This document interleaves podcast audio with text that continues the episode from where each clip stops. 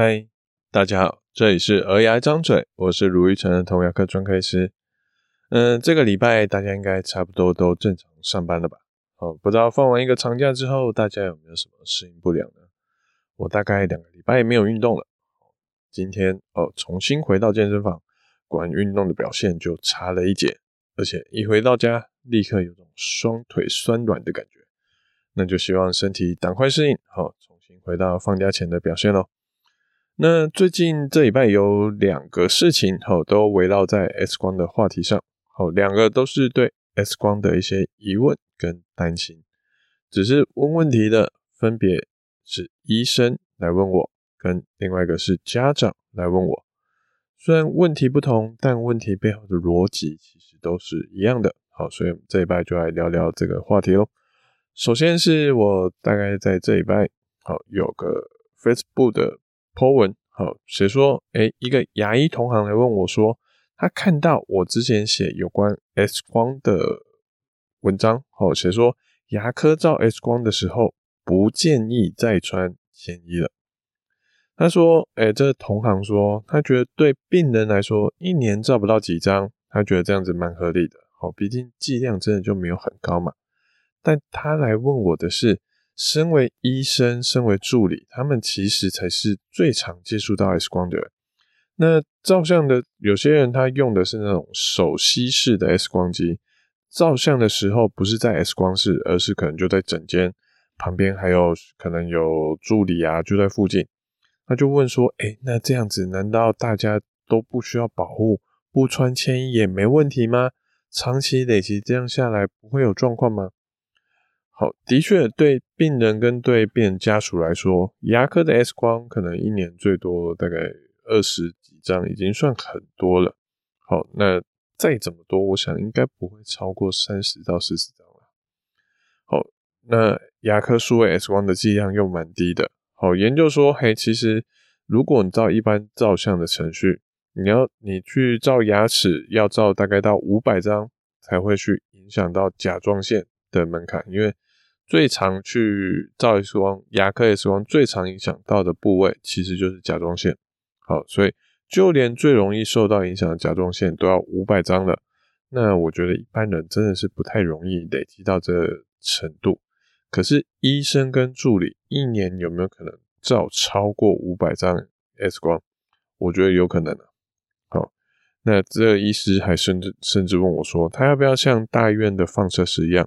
干脆去弄个测量辐射剂量的一个徽章，去检验自己有没有辐射过量的问题。我就跟他说：“诶，其实我蛮同意你的说法的，就是看牙时，其实最担心辐射安全的不是病人，而是医生自己。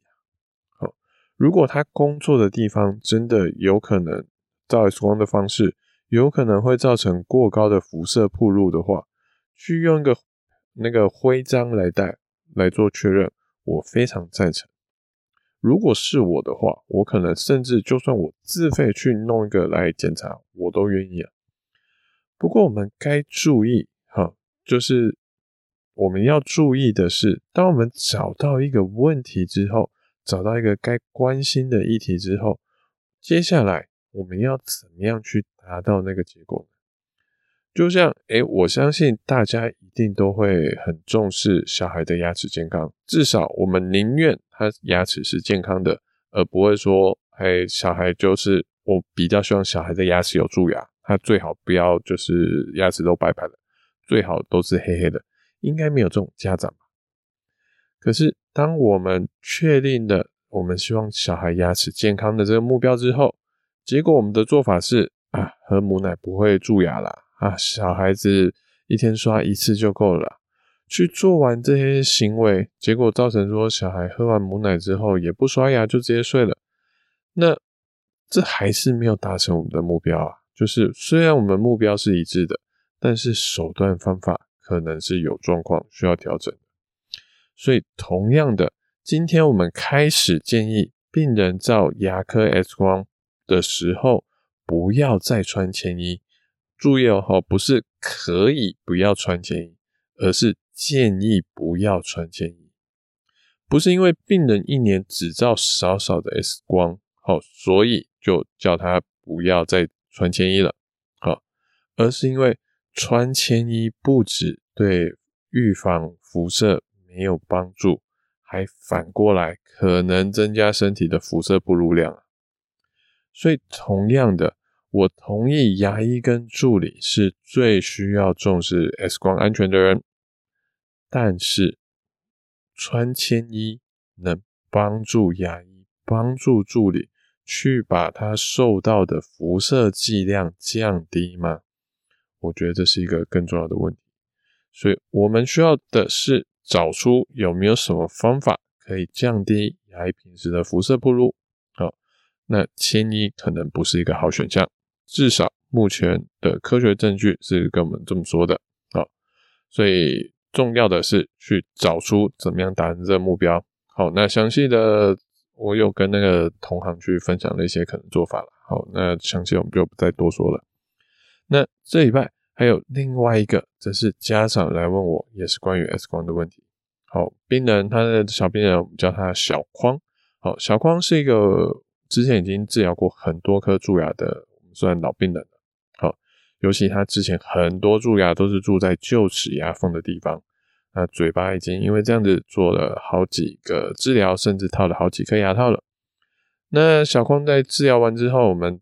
定期都会去照个 X 光来检查，诶，治疗过的地方有没有问题啊？或是那些没有治疗过的地方会不会有新的蛀牙？那就在我跟爸爸说，哦，今天你要帮小匡去照 X 光哦。哦，爸爸的表情就看起来怪怪的。他想了一下，然后跟我说，诶，卢医师，小匡这样每次来都在照 X 光，这样子好吗？我就跟爸爸说，哦。对啊，没错，太频繁照 X 光的确不好。好，我同意爸爸的说法。所以，我们每次照的 X 光位置其实不太一样。好，大概每一个同样的部位，我们大概是间隔六个月到一年会照一次 X 光。这样子做能兼顾辐射的安全剂量，还有去注意一下我们平时看不到的地方有没有发生一些新的变化，甚至新的蛀牙。好，所以我我同意，的确太常照 X 光不好，所以我们其实是有在控制的。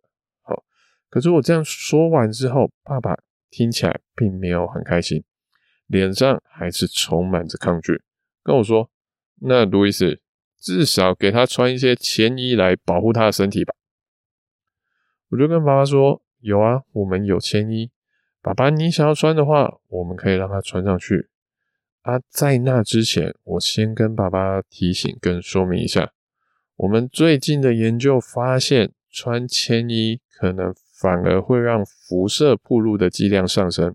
爸爸这样子 OK 吗？爸爸就听不太懂，我就简单的说明一下原理给爸爸。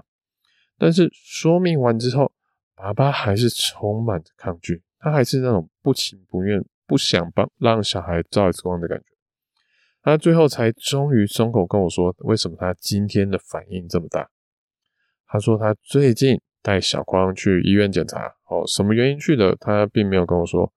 不过最后检查的结果发现，小匡脑部的放电别的小孩还多。好，虽然有没有造成什么影响一样，爸爸是没有跟我说的。可是，呃，爸爸担心说他。小匡会有这样子不正常，这么多的放电，是不是照 X 光造成的？所以爸爸在去完发现了这个结果之后，就开始想要去降低 X 光的暴露。那这两个事情有没有关系呢？就是脑部放电的量跟照牙科 X 光有没有关系？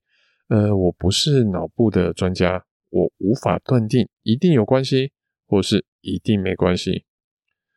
我跟爸爸说：“诶，我同意爸爸你的顾虑。所以，如果爸爸你真的这么顾忌 X 光的话，那我们现在有几个选择。一个就是我们以保护脑袋为第一优先。反正现在小匡目前嘴巴看起来没有明显的蛀牙，而且他的牙齿其实都已经治疗过了。我们现在照 X 光的目的只是为了早期侦测蛀牙。”我们可以从今天开始完全不要帮小匡照牙科的 X 光，这样子 X 光带来的伤害带来的风险就是零，好，因为都不照了嘛。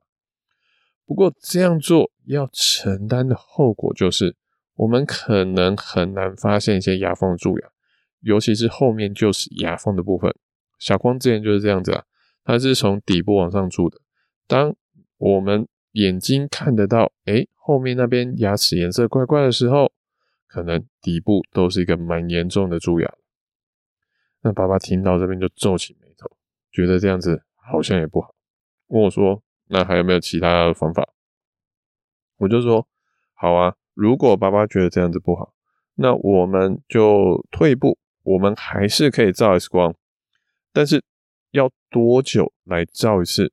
爸爸你可以自己决定，看你自己心里觉得怎么样的频率是不会受到影响的，你自己过意的去的。”看是要一年照一次，两年照一次，三年照一次，你要多久照一次都可以。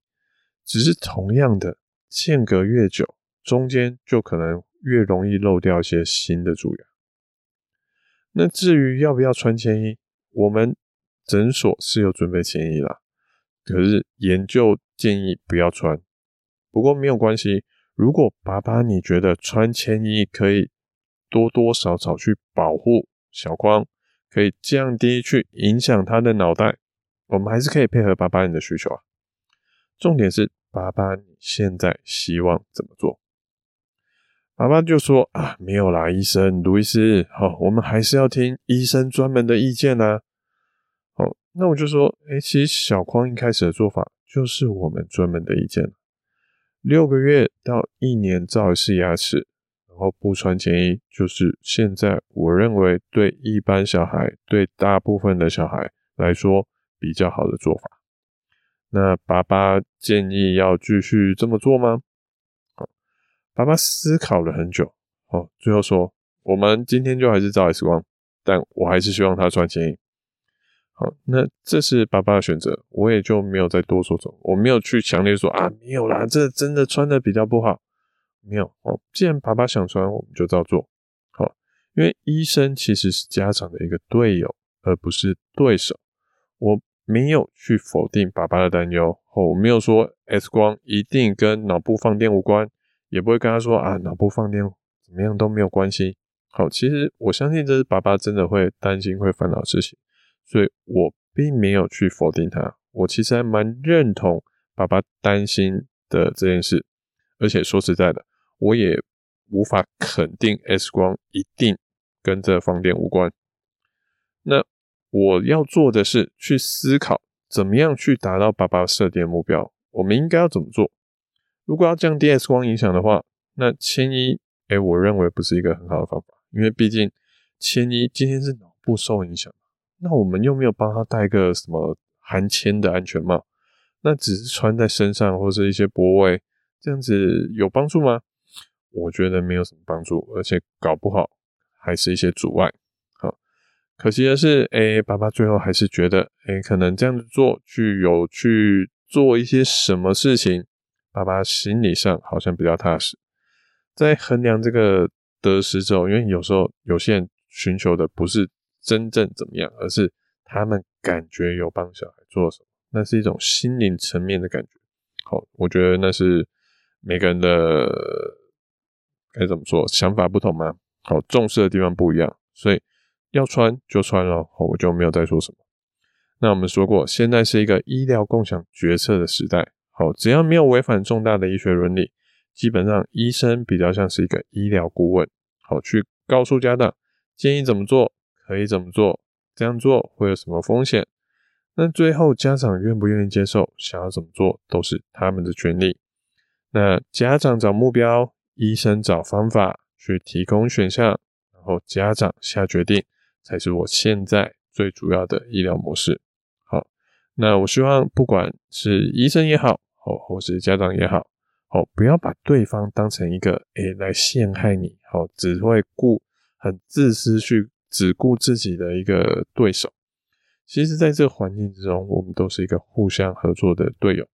也许我们的想法不见得完全一致。也许我们重视的东西不完全一致，可是要有好的结果，最重要的就是大家，诶，去说出彼此的看法，然后还有什么可以做的选项，好，再去找出最好的决定。希望大家听完这一集都能找到达成目标的方法喽。好，感谢大家的聆听。好，我是卢医生的童牙医。如果你喜欢我们这节内容，或有什么想听的主题跟意见想法，请在 Apple Podcast 上或 Spotify 上给我们五星评论、留言跟分享。我们下次见，拜拜。